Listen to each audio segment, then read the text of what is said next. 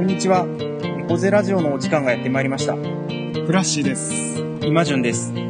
このラジオは学生時代に出会った二人がリスナーの皆さんと一緒に僕らの生きる時代をひっそりと記録し続けるそんなラジオになっております。お楽しみください。猫背ラジオ。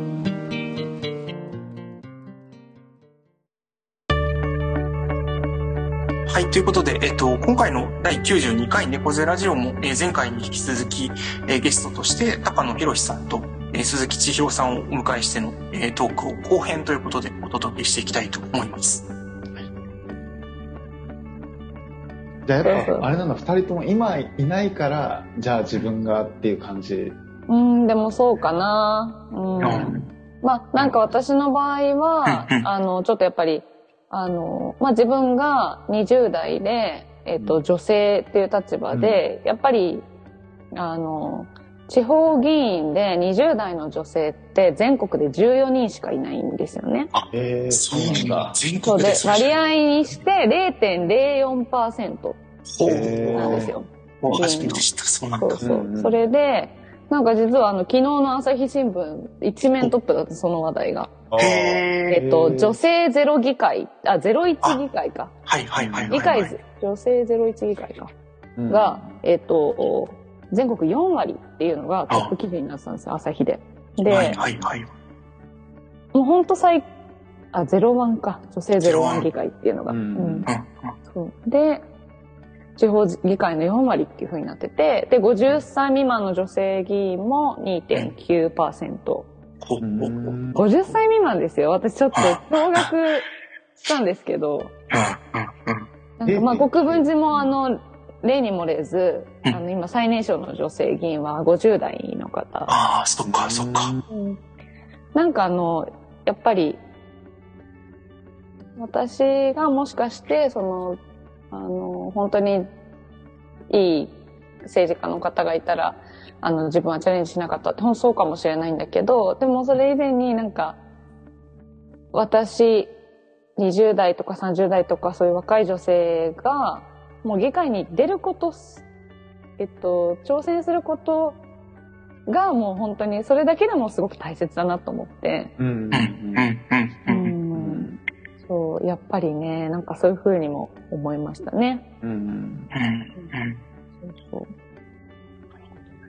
いや。まあ私の場合、うんそう、でも私の場合、あ、いいですか私のあ、ぜひぜ話。ひ、あぜひぜひぜひぜひ、そのまま。うんそうそうそう。なんか、えっとね、えー、まあ私さっき自己紹介でもちょっと言ったんだけど、国分寺に来る前に、あの、奄美大島に住んでいて、うんはいはいはい。で奄美大島に住んでた時に、やっぱり自然が大好きだったので、うん本当に天気いい日はもう毎日毎日海で泳いで、へえ。っていう風な生活してて、うんまあウミガメとかサンゴとかめちゃくちゃ、あの、綺麗なんですよね、奄美って。えーいいなそう、すっごい素敵なのでぜひ行ってほしいんですけど。そうで、ただ、あの、思ったより、自分が想像してたより、すっごくサンゴが死んでるっていう現状に気づいたんですよ。うん、あの、海を見ていく中で。で、その当時は、あの、マイクロプラスチックだとか、うん。あの、まあ、そそういうレジ袋をどうするとか、そういう、うん。あの、た、えっと、ウミガメがレジ袋飲み込んじゃって大量に死ぬとか、クジラとかもそういうの、そういうニュースとかもたくさんあって、うん。でやっぱりあの自分が奄美大島に住んだことで、初めてその実感として環境問題めちゃくちゃやばいっていうふうに実感して、それで、あの、それが私にとってはその気候危機とか環境問題を意識する入り口のきっかけだったんですよね。うん。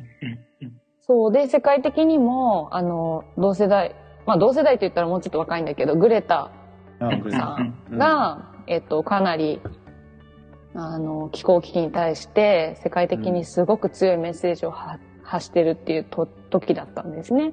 うんううんんで、私は仕事で奄美大島に行ってたんだけど、うん当時あの、ちょうどコロナがすごく流行って、はいはいはい。で、当時やってた日本語教師っていう仕事をがうんあの、学校が並行することになっちゃったんですよ。へー外国人のその学生の、あの入学。入国がもうか止。めなくなっちゃったので、結構日本では日本語教師みん、本当にすごい解雇される時代になっちゃって大変だったんですけど、まあ、私もあの同じように、うん、と職を失うっていう無職になるっていう経験をしたんですよね。うん。でコロナ禍ですごいそういう方って多くて、まあ、特に非正規の女性とかは本当にあのコロナであの本当に収入がなくなったっていう人が多くて、うん。そう。でまあ私の場合は幸いすごく奄美で友人とかにも恵まれて、うん。まあ、無職にはなったけどあのちょっと農業奄美の農業とかを手伝わせてもらったりとか、うん。そんなことしながら、で、まあ、奄美ってすごく支え合いの文化なので、はいはい。まあ、私が職を失っても、あの、たくさん、なんか、おじいちゃんおばあちゃんとかが、島のおじいちゃんおばあちゃんとか、もう今日うちに食べにおいでとか、えすごいもう自分の子供のように私を、ーあの、可愛がってくれる人が多くて、まあそういう支え合いにすごく助けられて、そうで、奄美にいたんですよね。で、まあでもあの今後奄美でまあどうやって生きていくのかとか、うんあのまあ自分はどういった人生を歩んでいきたいんだろうなって思った時に、やっぱりせっかく無職になったからこれはもうチャンスじゃないかなと思って、無職になった私は時間がいっぱいあるから、うん。で、一回就職しちゃうと、あの、なかなかその時間ってすごい貴重じゃないですか。やっぱ私もいろいろ活動していく中で、うん。あの、本当に正社員で頑張って、今のその資本主義社会で頑張って頑張って、あの、仕事するってなると、うん。あの、政治活動はも、うん。もちろんのこと、うん。あの、なんていうかもう、仕事いっぱいいっぱいすぎて土日寝ちゃうみたいな、うん。そんなのすごい当たり前で、うん。だからまあ、とにかく時間がある、この無職の今を、私はどういう時間を過ごしたいんだろうって考えたときに、うん。やっぱりあの気候危機っていうものにもっとちゃんと取り組まないと本当将来自分の将来手遅れになるしうん。自分だけじゃなくて人間だけじゃなくていろんな生き物とか自然とかそれこそ日本はすごい日本人である私はすごく特権階級でうん。あの片やそのいわゆる発展途上国と言われる人たちに自分たちの行いが、うん。あの、あの、なんていうの、その被害がそっちに行っちゃうわけですよね。うんだからなんとかなんかできないことはないかなと思って、いろいろ、いろいろ勉強していったら、うん。どうやらその気候危機の原因の一つに、従来の農業のスタイルうん。があるらしいと。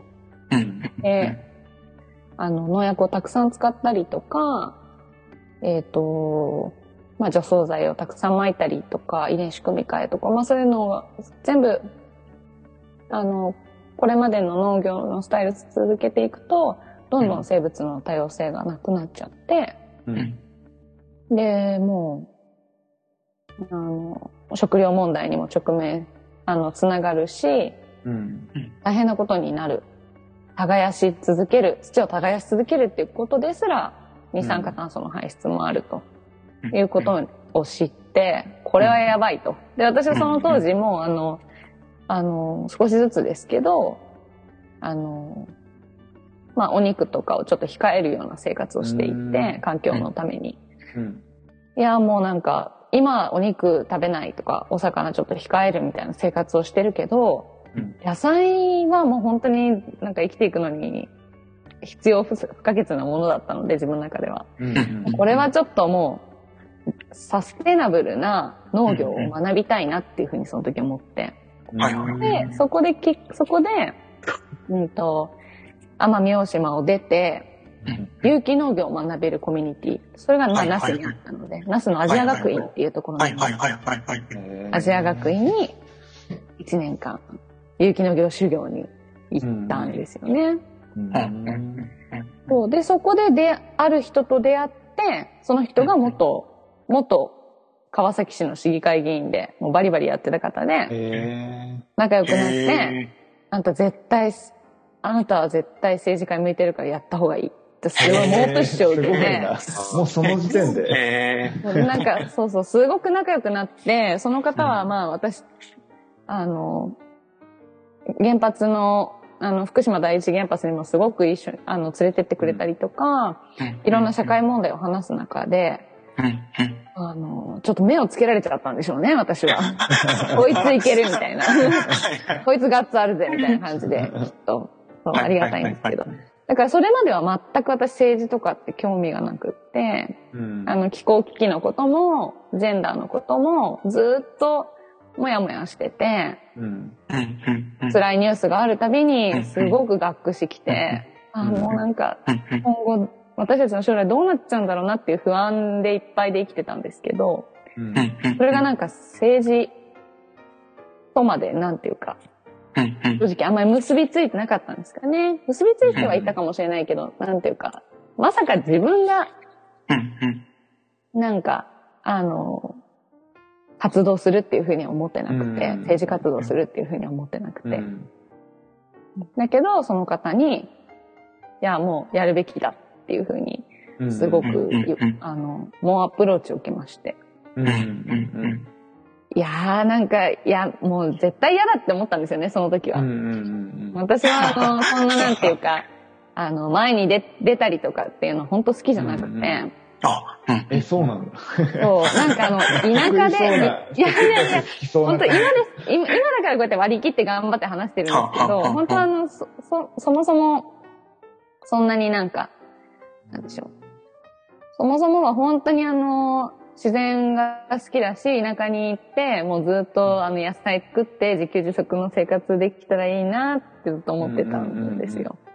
うんうんうんうんそうそう。だからなんか、いや、そんなこと言わない、もうそんなありえないとかって思ってたんですけど、うんでもそれこそ高野さんがさっき言ってたみたいに、いろんなその社会問題、コロナの後もその戦争があったりとか、うん。まあジェンダーに関する、あの、も森喜朗の発言があったりとか、あの、まあ今もね、すごく、最近でもすごく差別発言って多くて、そのために一喜一憂するんですけど、とにかくもう、辛い、辛いんですよね。この社会に。うん。あの、生きてるでね、将来。に希望が持てないっていう毎日で、ん。本当なんていうか、自分の精神的にもうん。活動してた方が、うん。あの、元気になれるっていうか、へー。すごい。そう、そういう気持ちでやってますかね。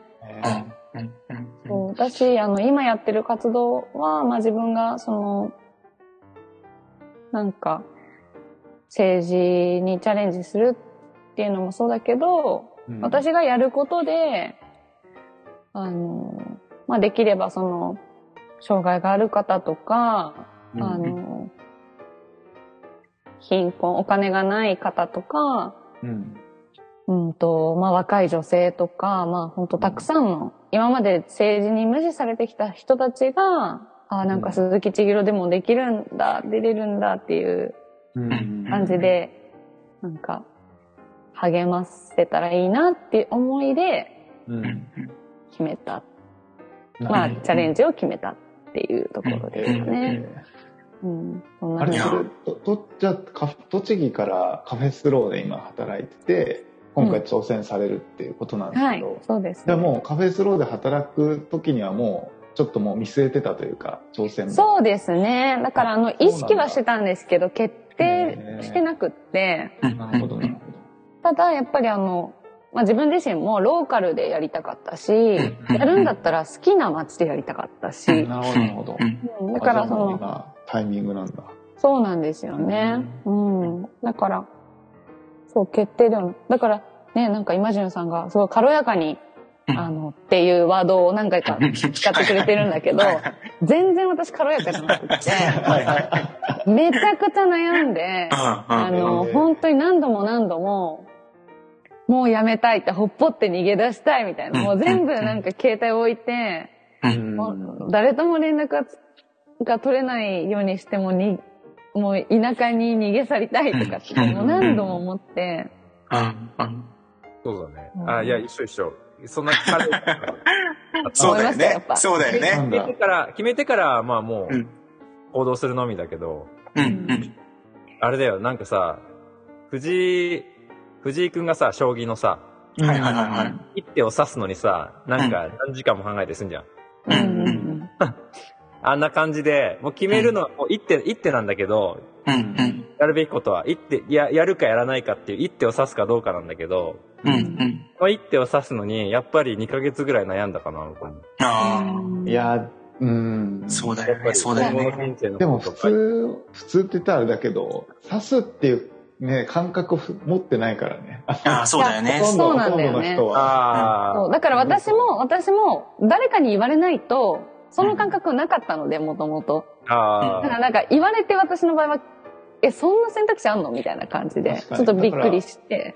うん。僕も今日だから二人に聞いてみたかったのが、まあなんか社会を変える、なんか問題意識があって変えたいって思った時に、その変える手段として、その、視線、挑戦って選んだらなんでなのかなって思った時に、やっぱ二人ともこのちょっと身近にそういう先輩がいたというか、うん、そういうも。政治と関わる機会があって、で、それが自分の問題意識と結びついて、うんこう、一手を悩み抜いて、ちょっと一歩進んだみたいなところが、なんか共通してるのかなってちょっと聞きながら。確かにそうですね。あるある。うん。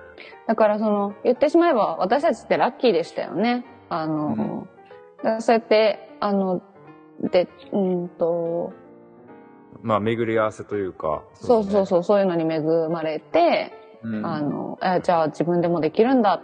じゃあチャレンジしてみようかなって思えたっていうか、うん。あの、うん。そうじゃない人っていっぱいいると思うし、うんいやー、すごい、すごいですよ。だってね、その、春巡があって、ね、どうしようかどうしようかっていう中で、でも今ね、こう、やっぱり、あの、チルさんがラッキーだったっていうふうにおっしゃるところになんかやっぱすごい、すごい、すごいというか。そうだよ。ラッキーだとか思わないから。そうそうそう。ね、逃げたいっていう気持ちがある一方でね、それを。だからそうなん。でも、でもなんかね、やってみると。駅前に立って、なんかこう、こういうことしたいんですとか、声聞かせてくださいって言うと、うん。まあ別になんていうのかな。意外と自然に馴染むな、みたいな。あそんなこう、拒否感も感じないし、市民の人から。僕はね、僕はそう、そういうふうに感じて、うん。あ、何やりたいの？とか、うん。あとはなんか普通に、市政とか国政に対する不満を話してくれたりとか、うん。はいはいはいはい。別にだって政治家じゃないんだよ。だってまだ。ただ、ただ、だから政治、政治活動家うんぐらいでいいんだな、みたいな。うんはいはいはい。うん政治家になろうとしなくても、政治活動家で別に十分意味があるっていうか。はいはいはいはい。あでもさんはそれは、あ、ごめんなさい、ごめんなさい。うんあえそうそう。でもそれをちょっと聞いてみたくて、あの、いいつぐらいから今その政治活動を始め、今どんな活動してて、今そここまでの感想というか、そういうのも聞きたいなと思ってたから。なんかあじゃあね、えっ、と、うん僕は1月ぐらいから、うん。10、そうだね、10、9、10、10、9、10、11、12ぐらいで、うん。いろんなその、なんだろうね、どんなことを伝えたいかとか、うん。っていうことは、ざっくりこう、考えて、うんうんで、ホームページ作って、SNS 始めて、うん。で、下準備をして、1月から、そうだね、あのービラ配ったりとか、うんじゃあけど、でもなんか、まあ人によると思うけど、僕の場合はなんか、これやりたいですっていうよりは、うんうん。何を今求めてますかっていうスタンスでやって、あはいはいはいはいはい。で、聞かれたら答えるみたいな。はいはいはい。何したいのって言われた時に答えられる準備はしてはいる。うんうん。なるほど。最初からそれを言うよりは、多分、あ、実際声聞きたいっていうのすごくあるから、うんあの、声聞かせてくださいっていう形で、1月からずっと駅駅に、はい、立って、へ3つ駅があるんで、国立駅と矢川駅と八穂駅3つあるんで、そ、そこをぐるぐる回りながら、え。へ声聞かせてください、声聞かせてくださいってもうひたすらやってる感じ。でも、意外とね、声、うん。立ち止まってくれるんですよ。立ち止まって、へくれたりとか、普通にするんで、だからまあ話しかけやすいような雰囲気は出して、なるべく出すようにはしてるし、はいはいはい怪しくないよ、ですよっていう演出はなるべく、こっちから積極的にしなきゃいけないなとは思ってるから、うんなるべくこう、カジュアルにというか、でも真面目にみたいな。そうだよね、そうだよね。そこの両、そう。うんなんかその辺はファッションとか、すごい気をつけながらやってるんだけど。うんうんうん服何着てます？服。確かに。ちょっとそれ気になる。なんか普通だよ。普通っちゃ普通なんだけど、なんか、あのー、普通のなんていうの、カジュアルな服なんだけど、でもまあ、色はなるべく、色味はこう、毎回同じにすするようにするとか、あなるほど。うん、うん、とか、す、まあ僕はスーツは着ないとか、なんか、えあとは、そうだね。あとはそうだな。あと意識してることは、マイクは、マイクは使わないとか。あ。、おお。あはいはい。ー、はい。声でなるべうくん。伝えるとか、あん。とはひ、そうだね、人が多すぎるところでやらないとか、その人の流れが緩いところで、なるべく目が合うようにやるとか、はいはいはい。なんか安心感をこうなるべく感じてもらえるような場所でやる。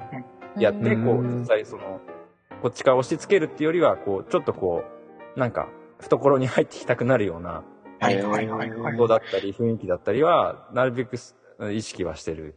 うん。ねえー具体的に言葉としてはどういう言葉をこう発していくか、声聞かせてくださいっていう感じ。うん、あの、政治活動やってます。うん。ソーシャルワーカーやってるんですけど、うん。うん。声聞かせてもらえませんかっていうのを言ってくる。それをなんか、僕はどっちかっていうと、一人一人にこあ、へう、えるように言ってうんるね。うん。そうなんだ。みんなになるほど。この人、あの、全員にじゃなくて、あ、この人話したそうだなっていう人に、ちょっと大きめの声で、はい。優しくはい。はい諭すように、す なるほど、なるほど。えあ、面白い面白い。ごい意識してる。ーあうんそうなんだ。もう、なんかイメージはなんかちょっと演説みたいなね、してるイメージだったから、うんこういうやり方もあるんだね。そう、だからそれは多分、やる人によって考え方違って、はいはいはいはいひ。たすらおはようございますっていうのがいいっていう人もいるし、はいはいあ確かに。それは向き不向きあると思って、僕はなんか、そうじゃなくて、まあ、一人一人にの話聞きたいっていうのは最初からあったんで、まあそれが政治活動だと思ったから、まずは。うん。それを、まあ実際に実践やってみて。でもさ、その、1時間とかさ、もう平気で、もうずっと喋ってくれる人とかいるわけ、いるわけ。あ そうなんだ。全然、めっちゃくちゃ寒いんだよ、夜とかやってえる。ー。これってこうなんか凍えながら、二人とも話してる人も、うんちねとか言いながら、ずっと1時間とか喋って、で、その人と話聞いただけでもうそこ、その場終わりみたいなこともあるんだけど、でも、でも、でも、結果的にはなんかね、あ、あ、あなたいい人ね、みたいになって、で、チラシ何枚かもらえば宣伝しとくからっていう風になる、あなることがやっぱ多くて、うん。うん。ういやーそれそれ話すとそうですよね。そう。あ話す、うん、話す、話せたらもう本当チャンスっていう。あ話せたらよしっていう。あなかなかやっぱ話せないですからね。あとね、普通にね。うん。てかその人、その方もきっと、あの、思ってることって、私たち思ってる、普段思ってることっていっぱいあって、で、うん。なんか、聞いてもらえる場っていうのがそそもそもないじゃないですか、私たちってあんまり。うんだからやっぱその、あ、この人なら話してもいいんだなっていう人がいてくれる、そういう高野さんの存在とか、やっぱそういうのはすごく重要だなっていうふうに思いますね。うんいや、そうですよね。どっちかっていうと、やっぱり今、聞くっていう方がちょっと足りないというかね、なんか主張するっていうよりも、ううんん。そっちが前面に立った方がいいですよね。確かに。そうだまあ、ね。それこそ知性にね、声を届けるっていうのを、その字でややるってことだもんね。選挙。うん。うん。本当そうだと思います。うんいや、議員の仕事ってそれだよなっていう。そうですよね。うん本当にそうなんです問題本当そうそうそう。うん。確かに。ち、ちひろさんはいつ頃から活動されて、どんな感じでやってらっしゃるんですか？はい。えっと、私は、私あの、実はその、立川でうんうんう、んえっと、6月に立川、お隣の立川市っていうところで、うんうんあの、市議会議員選挙があって、それのお手伝いをした、あしたんですよね、選挙の手伝い。まあ、一度なんか選挙の手、選挙知っておきたいなと思って。手伝って、で、でもその選挙ほんときつくて、おなんていうか、もう体育会系っていうか、もう本当休みなくずっと朝から晩までずっと、あのー、スポコンですよね、本当に。私物量戦みたいなね。そうそう。もうね、私ね、あの、それ体験してから、うん。本当に私できないなって思って、すごい落ち込んじゃって、うん。もう、もう、もう無理だ。もう、私は、あの、政治活動はやりたくないって思って、その後、本当になんか、あの、え何も考えない時期？ええもう、もう政治を、政治のことを本当にもう、うわ離れたいって思った時期があって、うん。うんでもその時に、あなんか私が政治を離れたいと思っても、政治は本当に私を話してくれないなってすごく実感して、うん。へやっぱニュースとか見てると、すごい、おあの、怒りが、の感情が込み上げてくるし、すごく悲しくなるし、普段の暮らしにも、すごく政治の決定って影響してくるわけで、もうなんか私が本当に話して、もう無理無理って思っても、話してくれないんだなって思ってからは、ーもうちょっと腹くくってやろうって思って、で、秋ぐらいからですかね、あの、リーフレットを自分の小政治団体を作って、リーフレットを作って、ちょっとね、ネットラジオだから見れないんだけど、いやいや、あの、PDF でね、なんか見れますね。ちょうど今 PDF で、はいす。、はい、見てください。こういうリーフレットを作って、うんで、あの、えっ、と、まあ私のチームは、あの、うんポスティング重視なので、ボランティアの人たち、まあ市内外のボランティアの人たちで、私に共感してくれる人たちで、みんなであの、市内に、のポストに、もう入れまくってます。入れまく入れまくるっていうい活動を、あの、秋から始めました。えー。今何人ぐらいのチームなんですか？チームね、もうね、結構広がりがあって、えっ、と、まあ、10人ちょっとぐらいで。でもあのへ事務局はすごく小さくて4人ぐらいでやっててうん、その4人を支えてくれる、そのポスティング隊とか、あの、ポスティング、あの、ボランティア隊とか、あと朝駅でちょっと手伝ってくれる人とか、写真撮ってくれる人、ちょっとデザインで、あの、ホームページ担当とか、みんなでなんか得意を持ち寄ってやっ。てる感じかな。そのチーム仲間はどうやって集まったんですか？うんとね、もうほんとカフェスロー。カフェスローと、あとは、あの、えっとね、私を、えっと、私あの、緑の党にも所属していて、へー、うんうん緑の党ってわかるかな？わかりますか？あの、あ、わかりますうん。わかりま、すす。わかります。ヨーロッパととかではね、もう連立政権とかになってる党なんだけど、日本にも緑の党っていう、うんあの、もともと反原発で、震災の後にできた、あの、地域政党なんだけど、そこからあの、選挙のノウハウをいろいろ教えてもらって、うんはい。そっか、じゃあで無所属だけど、みたいな感じなんですね。そうです、そうです。あ私自身は無所属なんだけど、うんあの、一応全然素人なので、ちょっと、はいはいはい。あの、なんかいろいろわかんなくて、うんうんうんそう。だし、まあやっぱり緑の党の理念にはすごく共感してるので、うんはいはいあの、まあ人権問題だとか、原発問題とか、ジェンダーも環境問題も、緑の党がやっぱり一番、あの、頑張ってるとか、その理念に共感してるので、うんあと今後もやっていきたいですし、ううんそう。で、まあ推薦はもらうことになってしていて、へーただ公認ではないので、なるほど。なるほど。はい、っていう感じで。あの、選挙のお手伝いとかは本当にあの、助かってますね。だからそういう方々が、いろいろポスティング経験があったりとか、選挙の経験がある方がもういらっしゃるので、うんいろいろ教えてもらって。ね、本当ノウハウ大事。素人なんでね、本当に難しいんですよ。公職選挙法。いや、確かに。これ本当にあの、政治、政治的な、あの、市民活動してる人みんな、うんあの話題ですけど、公職選挙法ひどいです、本当に日本の。えー、そうなんだ。本当にね。うんなるほど。まあ、わかりづらいから、ちょっと新規参入しづらいっていう。そうそうそう。やっぱそこがね、すごく、うんあの、新しい人たちのチャレンジを妨げてるし、うん。そういう部分では本当に問題だなと思ってますね。まあ、とにかくそうです。あ、うん。あ、ごめんなさい、どうぞ。あ、全然全然。あ、いや、ちょっと別の質問になっちゃう。けど、だでも、あ。あの、高野さん、千尋さん、それぞれ活動してる中で、なんかさっきもちょっとちょろっと言ってた、一緒になんか取り組むことも、そあの、あるというか、どうやってそういう横のつながりが生まれるんですか？はい。高野さん、どうぞ。ええむしろね、お膝も、あの、千尋さんのお膝元の国分寺で、いや、お膝も、お膝も。膝元の、あのー、ね、今順も、あの、関わってた、あのー、あれだよ、えっ、と、投票率を1位にしようプロジェクト。はいはいはいはい。あ、あなんか略称があるんですね。関連、クイッチかの関連で、あの、今国政寺ってあ、はいはいはいはいや。ってるじゃないですか。うんうんなんかこう、要は、あれ、あれのコンセプト要はこう、政治をこう身近に感じようとか、っていうことなのかな。ううんん。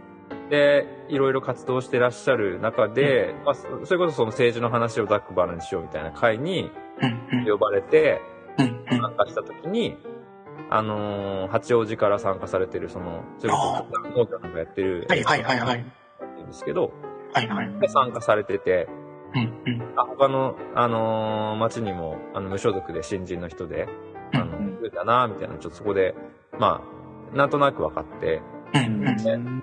それきっかけで、その国政寺がやってる、また今度はリアルの、その時はズームだったんだけど、その後の、リアルのなんか、石焼き、石焼き芋を食いながら政治の話をする会が、へー。最高。ね最高。き清水農園さんのとこでね、うん。その時ああ、へえ。そう、それで、それこそ清水、あの、農園のね、農園やってる清水さんとかも、こう、うん。中にこう、間に入っ、間に入ってくれるっていうか、なんかこう、ざっくばらんに、なんで来たの、はい。話しながら、あのーだらだら話した中で、そうそうう、ん。千尋さんもそこにいらっしゃって、はいはいはい。そこでなんか本当気軽コーにね、ヒー飲んでね。コーヒー飲みながら。コーヒーへー。コーヒーも出してくれて、気軽に話しながら、うん。なんか、別に、えーその政治云々の話はその時はそんなしなかったっていうか、まあ、まあ軽くね、なんで政治家になりたいかみたいな話はしたけど、あ、なんか、すごいいい人、いい人だなっていうか、おおなんか若くて、すごいな、みたいなのをちょっと感じ取った時に、うん。あでももともとやっぱり無所属だったり、こう、まあ、個人で割と活動してるっていうところだったりとか、まあ、うん。いろいろこう、あのーうん、まあ自分、自分一人っていうか、まあ、国立の中では自分一人で頑張らざるを得ないんだけど、はいはいはい。でもまあ、ね、あの、多摩地域だったり、横のつながりは欲しいなって僕ももともと思っていたので、うんうんあ、なんかつながれるかなってそこでピンと来て、うん。で、どうせつながるんだったら、もっとそれを、こう、社会にとか世間にこう、アピールしした方がお互いの、うん確かに、確かしに。、そうそうそう。その、多摩地域だったり社会にとっても何かインパクトを感じ取ってもらえるんじゃないかなっていうのは、すぐに、うんあの、思い立って、で、それで、うん。で、その船木さんと、八王子の船木さんと、で、その 50s プロジェクトの、うんあの、なんていう、一覧の中に、あの、入ってた、そのうん、佐藤さんを誘って、うん。うん。うん、彼女も無所無所属だったので、なんかにしましょうっていうふうに声をかけたり、かけてみたいな感じ。へーいいっすね。いいっすね。すごい。じゃあ、もっと自発的なうんつながりで。えっと、そうなんですよね。あのー同じ自治体で、これ、いろんな議員さんからも聞くんだけど、自分の自治自治体しかわかんないと、あの、周辺自治体がどういう、その同じ問題に対してどういう政策を取ってるのかっていうのはすごい参考になるっていう話よく。聞いてて、例えば国分寺って、あの、中学校給食が、はいはいはいあのあえーかん、えっ、と、全員、なんていうんですか、えっ、と、あったかいものじゃなくて、冷たいお弁当なんですよね。で、それってすごく、あの、も問題になっていて、うんうん。で、例えばお隣の小金井市は、あうんの、本当に、かなり力を入れて、給食頑張ってやってて、そうなんだ。へえ。そうそう、あの、まあ、小中、まあ、うんうん。国分寺も小学校は時効式なんだけど、あはい。小金井は小中じ、小中が時効だったのかな。で、あの、えっ、と、結構使ってるお野菜とかも地場、地場の。あうん、で、なんかお出汁とかにもこだわってたりとか、結構季節感大事にしたものだったりとか、教育教育みたいなのもしっかりされてて、うん。そういうのは小学校だけじゃなくて中学校もあるとか、うんまあそういうことって、その自分の市だけを見てるとわかんないじゃないですか。だから、こういうふうになんか多摩地域でつながる。そで、私たちってやっぱ無所属なので、政党の、政党同士の、あの、つながりっていうのは、やっぱり薄いのは、逆にそれ逆手にとって、いろんな、うんなん。か、あの、市民の人の意見も聞きやすいし、うん。いろんな、そういう意見を吸い上げて、じゃあなんか無所属のみんなで、うん。あの、なんていうの、そもそもそういう政治とはこういうものである、こうしなければならないっていうのがない頭で、なんかいろいろとフラットにか、あの、おしゃべりできるっていうのは、すごいいいつながりですよね。もう今だけじゃなくて、うん今後も自分たちの政治活動をうん。考えていうん。いく中で、うん。あの、こういうつながり、うん。まあ特に周辺自治体っていうのがすごい大事だと思ってて、うん。やっぱ自治体っていい意味で、あの、横並びなので、いい意味でも悪い意味で横なら 横並びなところあるので、うんあの、ここがすごい進んでると、あ、自分たちもやんなきゃなとか、や、やんなきゃダメかなとかって思ったりするもんなんですよね。そうそう。そういう面でもやっぱ情報共有とかってね、すごい大事だし、うんうん。うん。うん。なんかこのつながりは、で、ここういうつながりがあって私も今回、ね、猫背、猫背ラジオに 出させてもらったわけじゃないです確かに。ありがたい。ね、だってね、イマジンさんとか、ルナッシーさんともし知らなかったですから、いや、そうですよそういうね。風に出会えたっていうのもあるし。うんうんいや、でもいいですね。そうやって本当になんかこう、それぞれ皆さんが挑戦する皆さんが勉強しながら、でもその一緒になってなんか勉強できる人たちがいるっていう、なんか、それこそがなんか本来の本当の政治の姿勢のような気がしますし、うん、なんか、それがもう今ちょっとずつ作られて、ね、3月31日にそういう会があるっていうのも、すごいいいなと思いますね。うんうんうん、うん。来てほしいですす。ごいわ。いや、4人中3人な。やっちゃったから。すごいことだよな。そうそう。で、あの、さっきからそう話を聞いてていいなと思ったのは、そのやっぱりなんか政治のこう、活動をしようっていった原点には、なんか高野が言ってたように恐怖みたいなものであったり、千尋さんが言ってたり、こう怒りとか失望うんうんうんうん。みたいなものがあるんだけど、なんか、例えば二人のまあ制作のホームページとか PDF を見る限り、なんかその怒りとかが前面には出てないなと思っていて、なんか芯はそこにあるんだけど、でもやっぱり話を聞きますっていうことであったりとか、なんかこう、あの、なんかあのね、千代さんの見てても別にそのなんかい、いなんかこう芯の部分は感じるけれど、まあまずはそのやっぱり人に寄り添うってことであったり、グリーンっていうことであったり、なんか若者の声を届けるっていうことが、こう、さ最初にあって、なんかその、なんかそう、今回、その、僕もわずかながらその広島市の図書館のえー問題に立ち会う中で、なんかやっぱ怒りとかをエネルギーにするって、なんかこう、すごい、なんかいいんだけど、火はつきやすいんだけど、すごい短期で止まっちゃったりとか、本当に関心のある人は関わってくれるけど、それが広がりにならなかったりっていう、なんかちょっとある種の限界みたいなのを感じたんですけど、なんかそうじゃなく、なんか一見、まあそこに葛藤や瞬時はいっぱいあるんだけど、なんかすごい、こう、軽やかにやってるなっていう感じを感じたん。ですよね。うん。そうだね。だからまあ、そうなんだよね。だ街頭で結局、街で起こっててもさ、その怒りを市民に伝えてもあんまり意味ないかなっていうか、むしろだから拒絶されちゃうかなっていう方が強いから、うん。いや、いや、場合によっては、ここは、うん。ここは怒ってる姿を見せた方がいいあると思うんだよ。あると思う。うん。そういうのはあると思うんだけど、まあ今のところはね、なんかうん。様子見じゃないけど、うんまあできるだけこう爽やかにじゃないけど、爽やかに、軽やかに、ううん。ん、なんか淡々と、うんこう言ってくださいの方が、結果的には応援してもらえるのかなっていう感じがある。うん。うん。うん。うん。ね、なんか関わりやすいしね、そっちの方が入り口として。うん。うん。うん。いや、いいですね。うん。うん。気づけば、そう時間がだいぶ迫って、うん、来ましてね。いや、そうなんですよ。本当にあの、時間、時間って足りないですよね。いや、そうなんですよね。あ まだまだね。の、ねうん。あの、具体的にね、ど、どういうことをやっていくのか、いきたいのかみたいなのも、ね、聞けてないからね。そうだよね、そうだよね。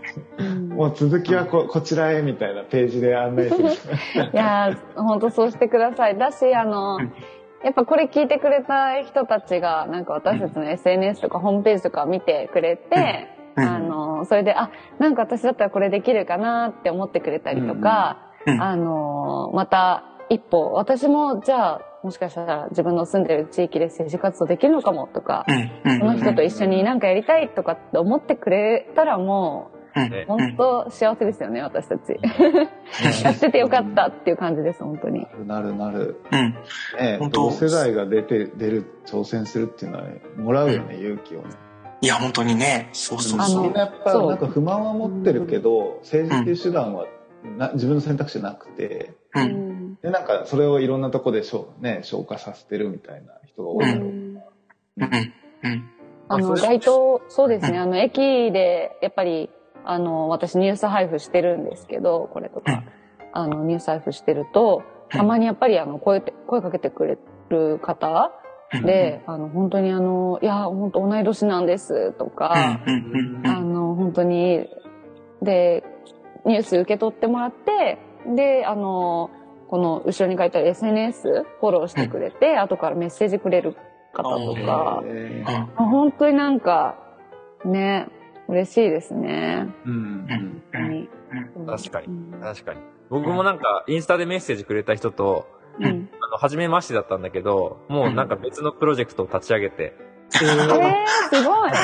そうそうそう。えいや、もう高野さん、本当フットワーク軽いですよね。私もかなり軽い方だと思うんですけど、いやー、本当すごいっす。それでも、いやでもしちゃったらごめんねとか言いながら。いや、でも、うん。うん。でも今、ね、軽やかさ感じるね、すごいね。うんうん。うんね、それが本当にだからなんかね、こう、すぐにじゃあ、ね、なんかその、まあ住んでるエリアもそもそもあるから、じゃあ投票しようってことになるかわかんないけど、もっとなんかね、時間をかけて多分、こう、それぞれになんか、あの、なんかえ影響というか、じわじわこう、なんか与えているものがあるような気がしますね。二人の声を聞いてると。うん。ちょっと俺も尾道市の市政め、なんか今興味出てきたもん、なんか。あめっちゃいい。いや、マジで、いや立候補した方がいいよ。立候補するかとか、置いとて、あの、でも。あの、まずまずぜひ、あの、議会見に行ってほしいですね、ちょっと一回な。るほど。うん。あのね、すっごい面白いから、議会見るの。えー、いや、面白いですよね。いや、面白いよね。国分寺の時、実はヒロッキーと二人で何回か行ったりしてて。ああ、うんそうなんかわかる、わかりますよね。国分寺の議員さんってこんな感じなんだっていう。そうまそうそうあの、周辺の議会とかも見ていくと、比較したりとかもできてすごい面白いし、うんうん私あの、議会も面白いけど、委員会も結構面白い。委員会面白いですね。なんか委員会はまたやっぱ職員の、あの、職員さ。んの、あの、なんていうの、答えが回答とかがあるから、うんうんうんあの、それを見ても、ああ、こういうところはちょっと、あれなんだなーっていうね。そうそうそうそう。そういうのがあったりとか。うん。あと、し市議は、あの、副業 OK なんで。あえー、そっかそっかそっか。サラリーマンやりながらやってもいいんだよ。あ、そっか。そうなんだ。へえ。サラ夫。リーマン主義も大丈夫。そうそう、なんで、気軽にえ生きてほしい。気軽に どうぞ。気軽にどうぞ。ー、でもちょっとまず市議会は見てみようと思いました。うんうんありがとうございます。ありがとうごじゃ。あ、あの、最後に何かお二人から何かこう、メッセージやなんか伝えたいことなどがあればと思いますが、どうでしょうか？猫背リス猫背リスナーにってことですね。猫背リスナー。あそうなっちゃいますね。あの、そうですね。ちょっと僕らそうやなはいだから、だからやっぱあれじゃない？とりとりあえずさ、3月31日にあ、一応その配信もやる予定なので、あ、そうなんですね。おうそうほうほうほうほう。あのーまずはねリアリアルはカフェストローでやりますけど、配信もやるうんうん。ので、うんとにかくそれね、あのー来てくれたり見てくれたら嬉しいっすよね。うん。リスナーの人は多分東京の人の方が多いかなと思うんで、ううんん。ぜひぜひと思います。うん、3月31日の、えっ、と、一応7時からを予定して、あ、7時から9時か、を、うん予定しますので、はい。えーあと、あとであれか、なんか、収録、うん。あリンクを。あの公開された時にリンクを貼ってもらえばいいのかな。うん。うん。まだちょっとね、ウェブで情報は公開してないので、これから、はいはい、正式にはあの発表しますけれども、はい。はい、私からはそんな感じで、まあ、それ、それにね、ぜひ見てもらって、あ、うん。でも結局はやっぱり軽やかさというか、あ気軽にできるんだなっていうふうにうんうん思ってほしい。というか、まあ、あの、結果とかはまだわからない状況。そうねそうねそうだ。だよね。えーと、そ、それも含めてね、結果どうなるのやらっていうのも楽しみにしてもらえたら嬉しい確かああ、うんうんうん。見ちゃうわそうだ。よね。そうだよね。はいはい。あの、ぜひ、推しを見つけてください。確かに確かに。そうだよねそうだよね。はい。あ私からは以上です。あ、じゃあ、ティーロさんで。はい。そうですね。どうだろう。こういうメッセージが一番ね、ちょっと、そうむずなんか難しい意外と難しかったりする。いや、そうそうそうそう。いや、でも本当あの、ここまで聞いてくださった皆さんに、まず、感謝と、あの、私あの、やっぱりこの活動していく中で、その大切にしている、なんか気持ち、あの、言葉があって、うんなんか、あの、いつも私結構やっぱ落ち込むことが多くて、政治活動をしてる中でもそうなんですけど、あの、まあニュースを見たりとか、うん。あの、まあバラエティ番組一つ見ても、すごくなんか差別とか、うんあの、あったりとか、SNS 内でもいろんなヘイトとか、うんまあいろんなものがあって、すごく、それいちいち結構落ち込むタイプなんですよね。うん。でも、あの、まあ、今回こういうやっぱ政治活動をする中で、やっぱ例に漏れずめちゃくちゃ落ち込んだりするんですけど、うん。その中でもなんか私はいつも、あの、思い出す言葉が、ブレネー・ブラウンっていうしアメリカの心理学者の言葉で、うん。彼女はあの、恥 shame ってうんいうのの研究者なんですけど、うん。彼女が言うのは、えっ、と、快適さよりも勇気を出す人生を選ぶっていうっていう言葉を言っていて、で私はそれすごく励まされていて、そう、で、なんか、私は、あの、まあ、本当田舎に引っ込んで野菜とか作って、あの、悠々と快適な暮らしをするのを考えてたけど、でもそれでも自分は今、この現状を憂いて、あの、勇気を出すっていう人生を選びたい。あの、チャレンジする人生を選びたいっていうふうに思ってていて、うん。まあなんか、あのーそう。まあこれは本当自分への言い言い聞かせみたいなものもあるんですけど、まあ本当き、聞いてくださってる皆さんに、あの、なんか少しでもちょっとエンパワーできたらいいなっていう。もちろんあの、政治活動どうですかっていうのももちろんいいと思うんだけど、そうだけ、それだけじゃなくて、あの、日日頃の生活でも、あの、少し、ちょ、ちょびっとチャレンジングなことをしてみるっていうのうんは、すごくなんか自分の成長に、私の場合は、なんかつながる。ですよね。うん。うん。まあ本当偉そうな感じにならないといいんですけど。いやいや、全然。全然偉そうじゃん。うん。なんかね、だから、はい、そういうことをちょっとお伝えできたらなと思いました。ありがとうございますいやー、ありがとうございます。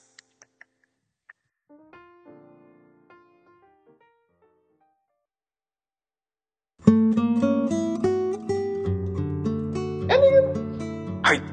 ということで、久々のゲスト会、いやー、面白かったですね。めちゃくちゃ面白かった。面白面白かったですね。うん。めちゃあくちゃ面白かった。うん。の、嬉しい。嬉しいね。嬉しいっていうか、あの、し全く知らない世界だったから。うん、うん、うん。ねしかっ本当に知ってる人たちとか距離が近い人たちがそうなってるっていうところがね、なんか、うん。いた。や、なんか、なんか、一気うん。に近くなった。なんか、そうだよね、そうだようね。ん、せせ政治というものが、なんかすごい今後追いかける気がする。なんか、うん。なんかやっぱこの距離感の近さみたいなのが結局はなんか大事なんだろうなっていうのを思ったり、あとね、なんかこういうふうに、やっぱりね、街頭演説とかだけだとわからない、多面的なその人を知るみたいな機会を作っていくとかね、いうのが一番いいんだろうなと思ったり。うん。そうだね。うん。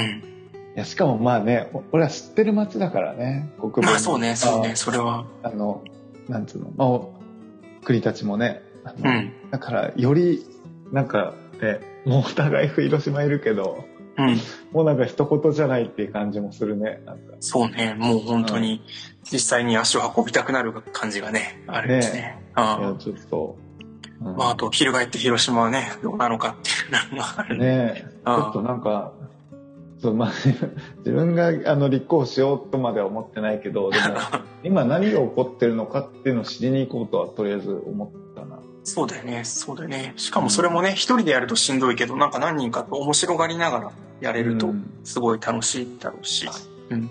なんか結構そう、あの、自分がな、なんで政治っていう手段うん。だったのか、社会を変えたいと思った時っていうのは、うん多分今日一番したかった質問で、っていうのは、結構いろんなパ、ね、やり方があると思うんだよね。あの、うんそれは、まあ、あの、なんつうのかな。自分のその暮らし方とか働き方とか、そういう、うんそういうのをまあ SNS で発信するっていうのもそうかもしれないし、例えば店をやって、まあそこに、うん。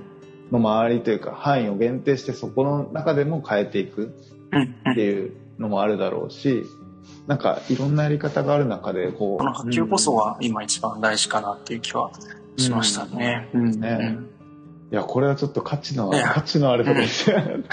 私が実はなっちゃってあれだけど、いやいやいやいや、素晴らしい、素晴らしいというか、ゲストのいい二人のおかげ回でいい回になった。ですね。はい。